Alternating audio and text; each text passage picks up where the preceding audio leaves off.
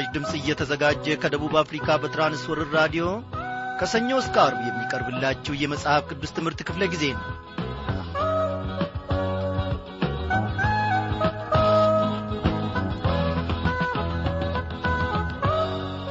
ጻድቃን ሆይ በእግዚአብሔር ደስ ይበላችሁ ሐሴትም አድርጉ ልባችሁም የቀና ሁላችሁ እልል በሉ ይላል የባሪያው የዳዊት ቃል። ዛሬ ወገኖቼ በእግዚአብሔር ሐሴትን ያደረጋችሁ ደስ የተሰኛችሁ እግዚአብሔርን በማመስገን ውስጥ ያዋላችሁ እነሆ በውጣ ውረድ ውስጥ ባለው ሁኔታ ሁሉ እግዚአብሔር ሆይ ክበር ተመስገን ስለ ዛሬው ቀን ያላችሁ ስንቶቻችሁ ናችሁ እግዚአብሔር ይባርካችሁ። አዎ እግዚአብሔርን የምትባርክ ነፍስ ምንጊዜም ትባረካለች። እንደምናመሻችሁ በጌታ የተወደዳችሁ ክብራን አድማጮቼ ዛሬም ተከታታዩን የማቴዎስ ወንጌል መጽሐፍ ጥናታችንን ይዘንላችሁ ቀርበናል። በያላችሁበት ስፍራ ሆናችሁ እንግዲህ የእግዚአብሔርን ቃል ለማድመጥ የቀረባችሁትን ሁሉ እግዚአብሔር ደግሞ በምንም አይነት ሁኔታ ውስጥ ብትገኙም ዛሬ ከእናንተ ጋር ጉዳይ አለውና በልባችሁ ታስተናግዱት ዘንድ የእናንተ ፈንታ ነው። አዎ መራባችሁን መጠማታችሁን እግዚአብሔር ተመልክቶ ዛሬ ደግሞ የእናንተ እንግዳ ሆኖ ይቀርባል። ሲመጣም ታዲያ እግዚአብሔር በረከቱን ቸርነቱን ይዞ እንጂ ምንም ነገር ከእኔና ከእናንተ ፈልጎ አይደለም። ከእኔና ከእናንተ የሚፈልገው ነገር ቢኖር የቀና ልብን ብቻ ነው። በዚያ ውስጥ ጌታ ተመቻችቶ መኖርን ይፈልጋልና ለእግዚአብሔር የሚመችን ልብ በዚህች ምሽት ማዘጋጀት መቻል አለብን። እግዚአብሔር ለዘላለም እየተመሰገነ ይሁን። ዝማሬን ጋብዛችሁ።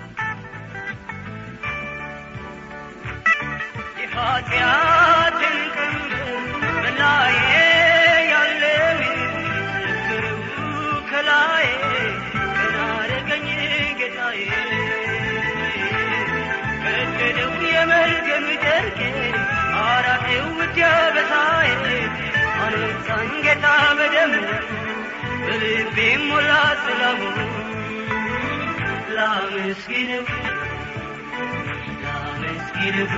ጌታ ላመስግነው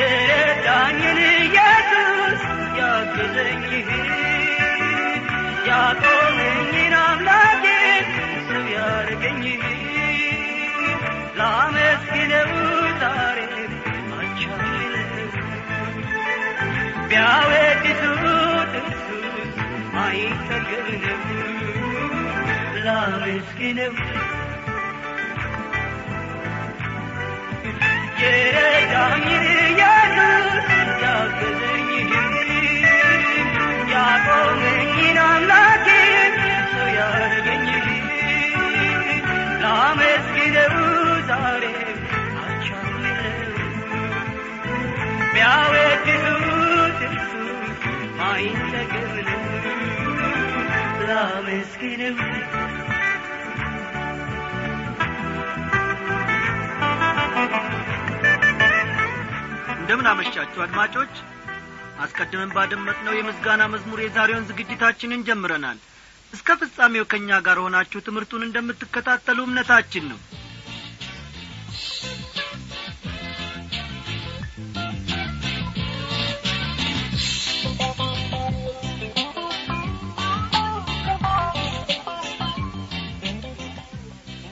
ወደ ዛሬው ትምህርታችን ከማለፋችን በፊት አብረን አንድ ላይ እንጸልይ በሰማይ በምድርም የምትገዛ እግዚአብሔር አባታችንና አምላካችን ሆይ ዛሬም ደግሞ በሰጠህን ቀን ዛሬም ደግሞ በሰጠህን ጤንነት እኖ ይህንን ሁሉ ማየት ይችለናል እግዚአብሔር አባታችንና አምላካችን ሆይ ኖ ልባችን አንተን ያመሰግናል። ስላደረክልን ጥበቃ ስለ ዋልክልን ውለታ እግዚአብሔር ሆይ ክብር ለስሜ ይሁን እንላለን። ምስጋናችንን ደግሞ አንተ ለመቀበል እምቢተኛ አይደለም። ምንም እንኳን በደለኞች ብንሆን ምንም እንኳ ኀጢአተኞች ብንሆንም እግዚአብሔር ሆይ ልመናችንን ታደምጣለ መልስንም ትመልሳለ ስለዚህም እጅግ አድርገን እናመሰግንሃለን። ባለማወቅ ዛሬ የወደቅንበት ባለማወቅ ባለማስተዋል ዛሬ የተንሸራተትንበት ያነከስንበት ነገር ካለ እግዚአብሔር ሆይ እባክህ ይቅር በለን። የቤታችንን የቤተሰባችንን አንካሳ ነገር ሁሉ አስወግደ እግዚአብሔር ሆይ በሙላት እንድትመላለስ ዛሬ እንጋብዘሃለን እግዚአብሔር አባታችንና አምላካችን ሆይ ለቤተሰባችን ምናልባት እንቅፋት ሆነን ምናልባት ከእኛ ኀጢአት የተነሣ ከእኛ በደል የተነሣ በረከት ደግሞ እንዳይያዝብን ዛሬ ሕይወታችንን ትሠራ ዘንድ ወደ እኛም ትመጣ ዘንድ እግዚአብሔር አባቴና አምላኬው የበደልነውን ሁሉ ይቅር ትለን ዘንድ እንለምንሃለን። ለአገራችን ፈውስን እንለምንሃለን። ለምድሪቱ በረከትን እንድትሰጥ ለቡቃያውም ሁሉ በረከት እንድትሆን እግዚአብሔር ሆይ ዝናብህን በጊዜው እንድትሰጠን የሚያስፈልገውንም መልካም ነገር እግዚአብሔር ሆይ በየወቅቱ እንድትሰጠን እንለምንሃለን። በዚህ ሁሉ ውስጥ ደግሞ እግዚአብሔር ሆይ በዚህች ምሽት ቃልህን እንድትባርክልን በአስተማሪው በመንፈስ ቅዱስ አማካኝነት ደግሞ እንድትናገረን እንለምንሃለን። ጌታ ሆይ ድካማችንን ሁሉ እርሳ። ልመናችን በፊትህ ስለ ከበረችና ስለ ተሰማች ክብር ለስምህ ይሁን። በመድኃኒታችንና በጌታችን በኢየሱስ ክርስቶስ ያው ስም ስትል ስማን አሜን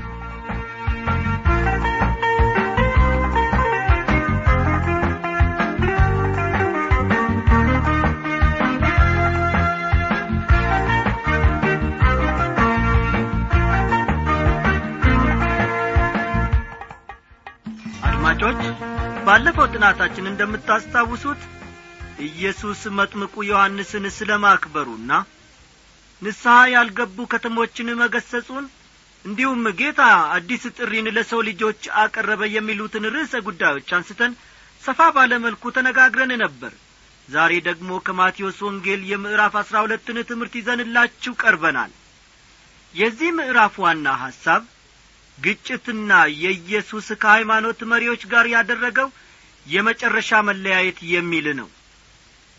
ግጭትና የኢየሱስ ከሃይማኖት መሪዎች ጋር ያደረገው የመጨረሻ መለያየት የሚል ነው። በማቴዎስ ወንጌል ውስጥ ያለውን የሐሳብ ቅደም ተከተልና ትኩረት በድጋሚ አንድ ጊዜ እንመልከተው። ይህንን ከዘነጋን በዚህ ምዕራፍ ያለውን መልእክት በደንብ ለመረዳት አንችልም የማቴዎስ ዓላማ የኢየሱስን የሕይወት ታሪክ ወይም የተከሰቱትን ነገሮች የጊዜ ቅደም ተከተል መስጠት አይደለም። የክርስቶስን ንጉሥነት መግለጽ ዋና ግቡ ነበር ብለን ደግመን ደጋግመን አስተምረናል ወይም ደግሞ ገልጸናል። ንጉሥ ሆኖ ተወለደ። የመንግሥቱን ስነ ምግባር የሆነውን የንጉሥነቱን መግለጫ የተራራውን ስብከት ሰጠ በሠራቸው ታምራት ኀይልና ሥልጣን እንዳለው አሳየ። ከዚያም ሐዋርያቱን ላከ ለዚህ ሁሉ የተሰጠው ምላሽ መልእክቱን አለመቀበል ነበር። ይህ ደግሞ የሚያሳዝን ነው። በጊዜው ከነበሩ የእምነት መሪዎች ማለት ከፈሪሳውያን ጋር ግልጽ የሆነ ግጭት ተፈጠረ። በመጀመሪያ እንደ ወዳጅ ነበሩ። አሁን ግን ሰንበትን በሚመለከት ግጭት ሲፈጠር እንመለከታለን። ሰንበትን የሚመለከት ጥያቄ በሁለት ቦታ እናያለን። አንዱ በእርሻ ውስጥ ሲሆን ሌላው ደግሞ በምኵራብ ውስጥ ነው። ኢየሱስ የሰንበት ጌታ ነው። እስቲ መጽሐፍ ቅዱሳችሁን ገለጥ አድርጉና የማቴዎስ ወንጌል ምዕራፍ አሥራ ሁለት ቁጥር አንድን አንድ ላይ እናንብብ። በዚያን ጊዜ ኢየሱስ በሰንበት ቀን በእርሻ መካከል አለፈ ደቀ መዛሙርቱም ተራቡና እሼት ይቀጥፉ ይበሉም ጀመር ይላል። በዚህ ሁኔታ ውስጥ ኢየሱስ የሰንበት ጌታ መሆኑን ሲናገር እናያለን። ወደ ሰንበት ጥያቄ ከመግባታችን በፊት ደቀ መዛሙርቱ እሼት ቀጥፈው የበሉበትን ምክንያት እኒ። ለምን ነበር ቀጥፎ የበሉት? ቀጥፎ የበሉት ተርበው ስለ ነበረ ነው። ለምን ተራቡ የተራቡት ኢየሱስን በመከተላቸው ነው። ጌታ ኢየሱስ ለወጣቱ ሰውዬ ለቀበሮዎች ጉድጓድ ለሰማይም ወፎች መስፈሪያ አላቸው። ለሰው ልጅ ግን ራሱን የሚያስጠጋበት የለውም በማለት በማቴዎስ ወንጌል ምዕራፍ ስምንት ቁጥር ሀያ ላይ እንደ ተናገረው እናስታውሳለን። በዚህ ጊዜ ደቀ መዛሙርቱ ተርበዋል ይህም ክርስቶስ ያለፈበትን ድህነት የሚያስታውሰን ነው። የደቀ መዛሙርቱን ሥራ አስመልክቶ ሲከላከል እናያለን። በዚህ ጊዜ ነበር ከሃይማኖት መሪዎች ጋር ልዩነት የተፈጠረው። እነሆ ደቀ መዛሙርት በሰንበት ማድረግ ያልተፈቀደውን ያደርጋሉ አሉት። ቁጥር ሁለትን ይመለከቷል። ፈሪሳውያኑ ለኢየሱስ ክርስቶስ ለምን ትፈቅድላቸዋል አሉት እርሱ ግን እንዲህ አላቸው ዳዊትና ከእርሱ ጋር የነበሩት በተራቡ ጊዜ እርሱ ያደረገውን አላነበባችሁምን? በማለት በቁጥር ሦስት ላይ ሐሳቡን ሲገልጽ ወይም ሲናገራቸው እንመለከታለን። ይህ ቃል በአንደኛ ሳሙኤል ምዕራፍ ሀያ አንድ ከቁጥር አንድ እስከ ስድስት ተጽፎ እናገኛለን። በአንደኛ ሳሙኤል ምዕራፍ ሀያ አንድ ከቁጥር አንድ እስከ ስድስት እንዲህም ይላል ዳዊትም ወደ ካህኑ ወደ አቢሜሌክ ወደ ኖብ መጣ። አቢሜሌክም እየተንቀጠቀጠ ዳዊትን ሊገናኘው መጣና ስለ ምን አንተ ብቻህን ከአንተስ ጋር ስለ ምን ማንም የለም? አለው። ዳዊትም ካህኑን አቢሜሌክን የተላክበትን ነገርና የሰጠውን ትእዛዝ ማንም አይወቅ ብሎ ንጉሡ አንድ ነገር አዞኛል ስለዚህም ብላቴኖቹን እንዲህ ባለ ስፍራ ተውኳቸው። አሁንስ በእጅህ ምን አለ? አምስት እንጀራ ወይም የተገኘውን በእጄ ስጠኝ አለው። ካህኑም ለዳዊት መልሶ ሁሉ የሚበላው እንጀራ የለኝም ነገር ግን የተቀደሰ እንጀራ አለ። ብላቴኖቹ ከሴቶቹ ንጹዋን እንደሆኑ መብላት ይቻላል አለው። ዳዊትም ለካህኑ መልሶ በእውነት ከወጣን ጀምረን እኛ ሰውነታችንን ከሴቶች ሦስት ቀን ጠብቀናል። የብላቴኖችም ዕቃ የተቀደሰች ናት። ስለዚህ ዛሬ ዕቃቸው የተቀደሰች በመሆኗ እንጀራው እንደሚበላ እንጀራ ይሆናል አለው። ካህኑም በርሱ ፋንታ ትኩስ እንጀራ ይደረግ ዘንድ ከእግዚአብሔር ፊት ከተነሣው ከገጹ ህብስት በቀር ሌላ እንጀራ አልነበረምና የተቀደሰውን እንጀራ ሰጠው ይላል። አድማጮቼ ድርጊቱ የተፈጸመው ሳኦል ንጉሥ በነበረበት በዳዊት ላይ ስደት በደረሰበትና ንጉሥነቱ ተቀባይነት ባላገኘበት ጊዜ ነበር። አሁን ደግሞ የጌታ ኢየሱስ ንጉሥነት ማለት መሲህነቱ ተቀባይነት አላገኝም በመሆኑም ለተከታዮቹ ሰንበት እንኳ ቢሆን ጥንቃቄ ያደርግላቸዋል ዳዊትም ውጤቱ የሙሴን ሕግ መሻር እንኳ ቢሆን ለተከተሉት ሰዎች የሚገባቸውን አደረገላቸው። እስቲ ማቴዎስ ምዕራፍ አሥራ ሁለት ከቁጥር አራት እስከ አምስት ያለውን ደሞ እናንብብ። ወደ እግዚአብሔር ቤት እንዴት እንደ ገባ ካህናትም ብቻ እንጂ እርሱና ከእርሱ ጋር የነበሉት ሊበሉት ያልተፈቀደውን የመሥዋዕቱን ህብስት እንደ በላ አላነበባችሁምን? ካህናትም በሰንበት በመቅደስ ሰንበትን እንዳያረክሱ ኀጢአትም እንዳይሆንባችሁ በሕጉ አላነበባችሁምን ብሎ ሲጠይቃቸው እንመለከታለን። ካህናት በሰንበት ቀን ይሠራሉ ቁጥር ስድስት ነገር ግን እላችኋለሁ ከመቅደስ የሚበልጥ ከዚህ አለ ይላል። ኢየሱስ ክርስቶስ ፈሪሳውያኑ በጣም ቅዱስ አድርገው ከሚመለከቱት ከቤተ መቅደሳቸው በላይ እንደሆነ አድርጎ ራሱን ሲገልጥ እናያለን። ይህ ለፈሪሳውያኑ የግሳጼ ቃል ነው። የተላለፈው የሰንበትን ሕግ ብቻ ሳይሆን የግሳጼንም ቃል ተናግሯል ማለት ነው። ቁጥር ሰባትን ተመልከቱ። ምሕረትን እወዳለሁ መሥዋዕትንም አይደለም ያለው። ምን እንደሆነ ብታቁስ ኀጢአት የሌለባቸውን ባልኰነናችሁም ነበር ይላቸዋል። ምሕረትን እወዳለሁ መሥዋዕትንም አይደለም የሚለው ቃል የተጠቀሰው ከሆሴዕ ምዕራፍ ስድስት ቁጥር ስድስት ነው። ሆሴዕ ምዕራፍ ስድስት ቁጥር ስድስትን በኋላ ተመልከቱ። ጌታ ኢየሱስ ሰንበትን አልተላለፉም ብሎ ለደቀ መዛሙርቱ ይከላከልላቸዋል። ለምን? እንዴት? ምክንያቱም የሰው ልጅ የሰንበት ጌታ ነውና። ቁጥር ስምንትን ይመለከቷል ጌታ ይህንን ሲል በእምነታቸው በጣም ከፍተኛ ስፍራ የያዘውን ጉዳይ ነው የነካው። በፈሪሳውያኑ ዐይን ከዚህ በላይ ራሱን ታላቅ አድርጎ ሊናገር የሚችልበት ሁኔታ የለም። ከዚህም የተነሣ ቅራኔና መራርነት ስር ሰደደ። አሁን ደግሞ የእርሻውን ጉዳይ ትተን ወደ ምኵራብ እንሄዳለን። ጥያቄው ግን አሁንም ሰንበትን የሚመለከት ነው። ቁጥር ዘጠኝ ላንብብላችሁ። ከዚያም አልፎ ወደ ምኵራባቸው ገባ ይላል። ቃሉ ወደ ምኵራባቸው እንጂ ወደ ምኵራባችን እንደማይል ልብ ማለት አለብን። ስለ ቤተ መቅደሱም ተመሳሳይ ነገር ተናግሯል። በመጀመሪያ የእግዚአብሔር መቅደስ ነበር። በመጨረሻ ግን ቤታችሁ ባዶ ይሆናል ነበር ያለው እስቲ በመቀጠል ደግሞ ቁጥር አስርና አስራ አንድን እናንብብ እነሆም እጁ የሰለለች ሰው ነበረ። ይከሱትም ዘንድ በሰንበት መፈወስ ተፈቅዶአልን ብለው ጠየቁት። እርሱ ግን ከእናንተ አንድ በግ ያለው በሰንበት በጒድጓድ ቢወድቅበት ይዞ የማያወጣው ሰው ማን ነው ብሎ ሲጠይቃቸው እንመለከታለን። አድማጮቼ ፈሪሳውያን ይህን እጁ የሰለለች ሰው ያስቀመጡት ሆን ብለው ኢየሱስን ለማጥመድ ይሆንን? ጉዳዩ እንዲህ ከሆነ የክርስቶስ ተቃዋሚዎች አምኖ የተቀበሏቸው ሁለት ነጥቦች ወይም ነገሮች አሉ። እነርሱም አንደኛ በሽተኛውን ለመፈወስ ክርስቶስ ኢየሱስ ኀይል እንዳለው አምነዋል።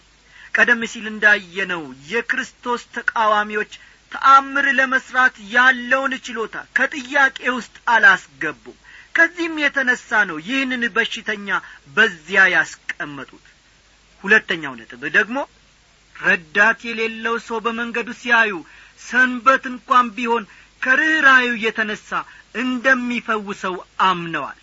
የተወደዳችሁ የጌታ ቤተሰቦች እነዚህ ሰዎች የኢየሱስን አምላክነት አምነው ተቀብለው ቢሆን ኖሮ ሁሉን ቻይነቱ እንደዚህ ግራ የተጋባባቸው አይሆንም ነበር። ኢየሱስ ዛሬም ተአምርን ሲሠራ በየቤተ ክርስቲያኑ እናያለን። በቤቱ ውስጥ ለረጅም ዓመታት ኖረው ዛሬም እንደነዚህ ፈሪሳውያን በድንቅ አሰራሩ ግራ የሚጋቡና በጥያቄ ሕይወታቸው ተሞልታ የሚኖሩ ቁጥር ስፍር የላቸውም። ኢየሱስ ዛሬም ይችላል። አው ታምርን መስራት ለሱ ምንም የሚሳነው ነገር የለም ሃሌሉያ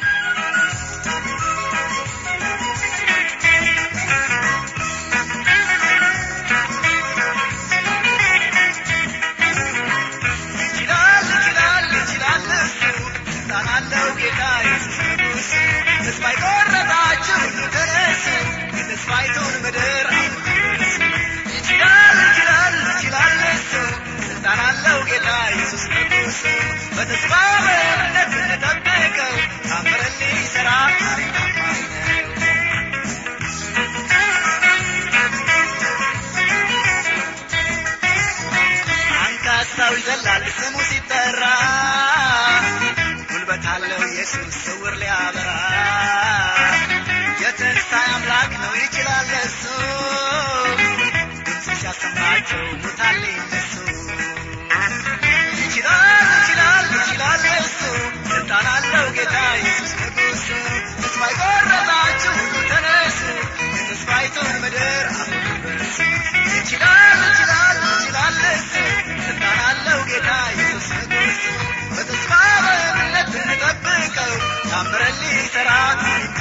ነው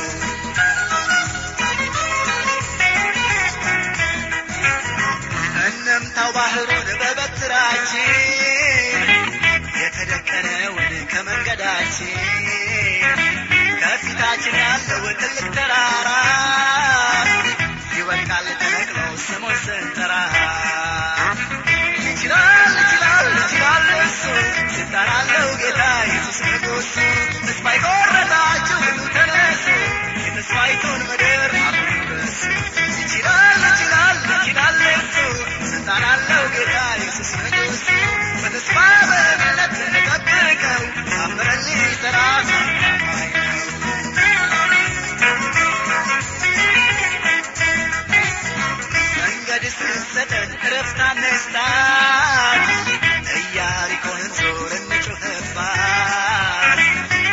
በምስጋና እንዝመት ቅጥሯን እንምታ ያፈራርሳታል ድል ነሺው ጌታ ይችላል ይችላል ይችላል እሱ ስልጣን አለው ጌታ ኢየሱስ ንጉሡ ተስፋ የቆረጣችሁ ሁሉ ተነሱ የተስፋይቱን ምድር አፍርሱ ይችላል ይችላል ይችላል እሱ ስልጣን አለው ጌታ ኢየሱስ ንጉሡ በተስፋ በእምነት እንጠብቀው ታምረን ሊሠራ ታማኝ ነው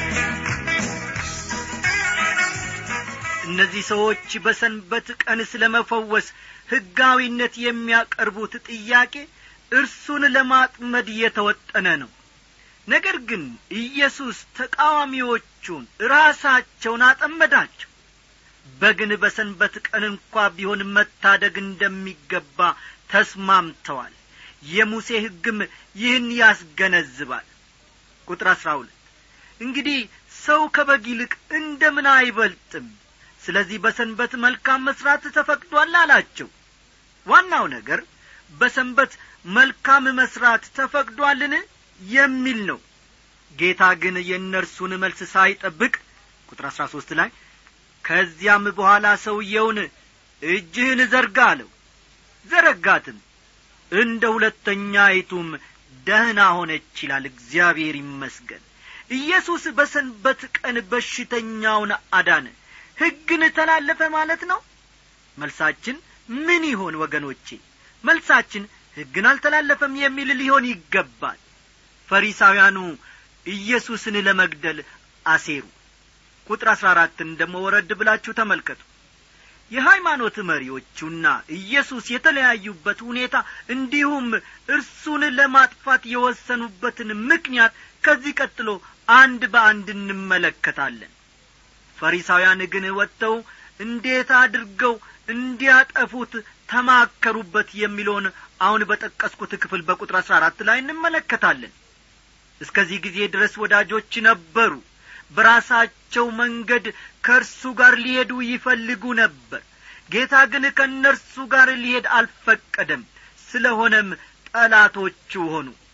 በእነርሱ መካከል መለያየት የሆነው ከምን የተነሣ ይመስላችኋል ወገኖች ልብ በሉ። ይህ መለያየት በሁለቱ መካከል የመጣው በሰንበት ጥያቄ ላይ ነው።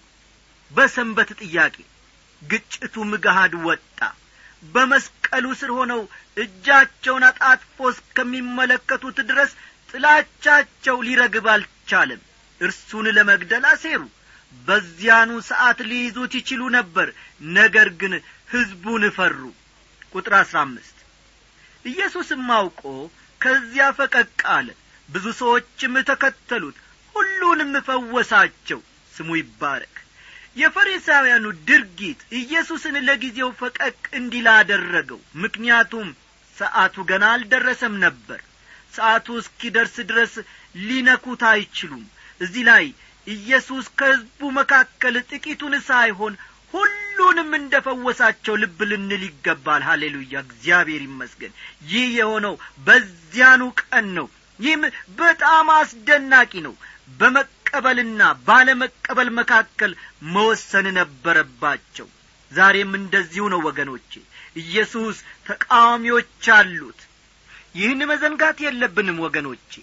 በመጥፎ ጨዋታና በመጥፎ መጻሕፍት ዛሬም ቢሆን ይሳለቁበታል። አንድ ሰው የኢየሱስ ጠላት ወይም ወዳጅ ሊሆን ይችላል።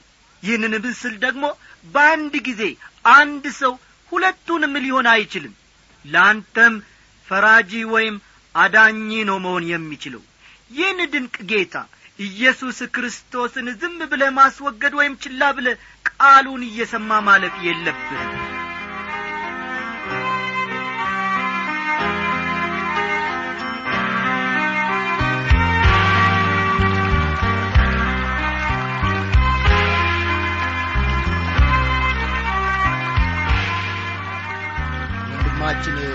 አቶ ጌታቸው እሼቱ ከፍስሐ ገነት የጻፉልን ደብዳቤዎት ደርሶናል። በጌታ የተወደዱ ወንድማችን አቶ ጌታቸው እሼቱ የእግዚአብሔር አብ ፍቅር የልጁም የኢየሱስ ክርስቶስ ሰላምና ጸጋ ባሉበት ስፍራ ይብዛለው እያልን እነሆ እኛም ሰላምታችንን በዚህ በአየር ሞገድ አማካኝነት እናቀርብሎታለን። የእግዚአብሔር ቃል የቱን ያክል ልቦን እያረሰና እያለሰለሰ በውስጡም ደግሞ ፍሬ እንዲያፈራ ማድረጉን ስንመለከት ስናነብ ከደብዳቤው እጅግ ደስ ብሎናል። ደብዳቤው እጅግ ጠቃሚ እጅግም መካሪ እጅግም አጽናኝ ነው።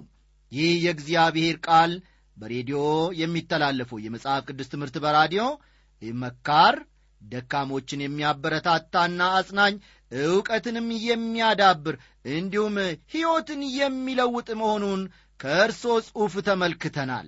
ይህ ብቻ አይደለም። እግዚአብሔር ደግሞ በቤቱ እርሶን እንዲኖሩና እንዲጸኑ ያደረጎት ይህ የእግዚአብሔር ቃል መሆኑን ስናነብ ደግሞ በእውነት እግዚአብሔርን ስለ ሥራው እጅግ አድርገን አመሰገንን። አሁንም የእግዚአብሔር ቃል እርሶንም እኛንም ደግሞ በቤቱ አጽንቶ ያቆመናል ያጸናናልና በእግዚአብሔር ደስ መሰኘት መቻል አለብን። ሰው መቆም የሚችለው የእግዚአብሔርን ቃል የበላ እንደሆነ ብቻ ነው። ሰው መንፈሳዊ ጉልበቱና ቁርጭምጭሚቶቹ የሚጸኑት የእግዚአብሔርን ቃል የበላ እንደሆነ ብቻ ነው። ዝማሬም መልካም ነው። ጸሎትም መልካም ነው። ይህ ሁሉ ግን ሊመጣ የሚችለው ይህ ሁሉ ግን ሊበዛ የሚችለው ሰው ውስጡ በእግዚአብሔር ቃል የተሞላ እንደሆነ ብቻ ነው። ብዙዎቹ ወገኖች ከእግዚአብሔር ቃል ፈቀቅ ብለው አስርና አስራ አምስት አስራ ሰባትና ሀያ አምስት ዓመት በጌታ ቤት ውስጥ ኖረው ወደ ኋላ የሚንሸራተቱት የበቃ የዳበረ የበሰለ መንፈሳዊ ሕይወታቸው በእግዚአብሔር ቃል ስላልዳበረና ስላልሞላ ነው። አዎ ሰው እንደ እግዚአብሔር ቃል የሚመላለስ ከሆነ ሰው በውስጡ የእግዚአብሔር ቃል ሙላት ካለው አስርና አስራ አንድ ፈተና የሚምጣበት ፈጽሞ ከቦታው ንቅንቅ አይልም። ያመነውን ያውቃልና የታመነበት አምላኩም ደግሞ ያጸናዋልና ደብዳቤውን ወይም ደግሞ ጥያቄውን በተመለከተ መልሶትን በፖስታ ቤት በኩል በአድራሻው ይጠባበቁ ይመለስሎታል። የነገውን ደግሞ ምስክርነቶን በዚሁ በጠረጴዛችን ላይ እንጠባበቃለንና ይጻፉልን። ባሉበት ስፍራ ደግሞ ለሌሎች ይህንን የራዲዮ አገልግሎት መመስከርንና መንገርን አይርሱ። እግዚአብሔር በኑሮ እጅግ አብዝቶ ይባርኮ ይጠብቆ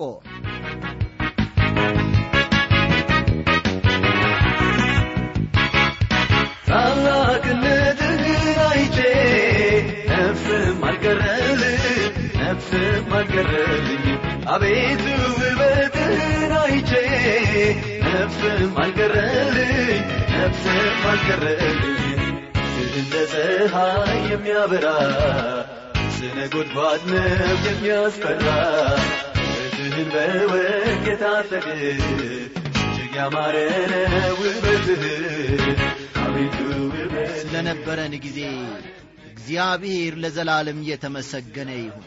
እንግዲህ በተመሳሳይ ዝግጅት እስክንገናኝ ድረስ ደናደሩ እያልን የምንሰናበታችሁ በቴክኒኩ በኩል እንደ ወትሮ ሁሉ ዛሬ የሚያስተናገደን ወንድማችን አለማየሁ ዳዊት ነው። በትምህርቱ በኩል እስካሁን ከእናንተ ጋር የቆየሁት ደግሞ እኔ አበበ ከበደ ወርቄ ነኝ። ደህና አደሩ እያለን